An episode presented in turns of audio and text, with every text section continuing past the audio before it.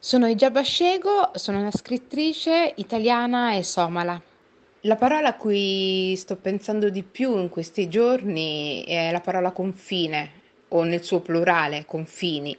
perché appunto mh, siamo tutti sigillati nei nostri confini, nei confini domestici, di casa, ma anche nel confine del nostro paese cioè non possiamo partire come potevamo fino all'altro ieri, andare in Francia o andare in Inghilterra, quindi il confine ci è stato cucito addosso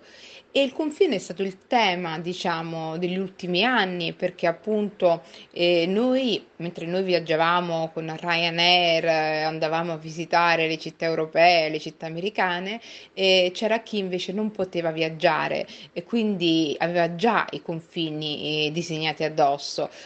io parlo appunto delle persone del sud del mondo, del sud globale, dai somali agli eritrei, ai messicani, no? che per superare il confine eh, dovevano pagare tanti soldi e spesso pagare con la vita o con delle violenze subite. Sappiamo che il confine lacera, questo lo diceva anche una grande scrittrice postcoloniale, Gloria Anzaldúa,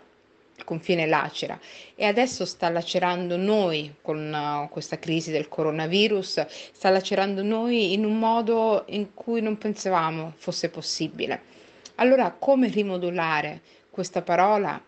nel futuro, soprattutto in quel futuro in cui questo coronavirus non ci sarà, in cui magari eh, avremo scoperto un vaccino, sapremo come difenderci, come salvaguardare la nostra, uh, la nostra salute. Ecco, il confine allora cosa deve diventare? Deve diventare quella roba di prima che lacera, che lacerava le popolazioni del sud globale o riusciremo a disegnare altri confini, confini anche aperti in cui le persone possono attraversare, scambiarsi delle conoscenze, lavorare insieme e anche tornare nei paesi di origine, scambiare paesi magari, scambiare esperienze. Io questa cosa dello scambio, appunto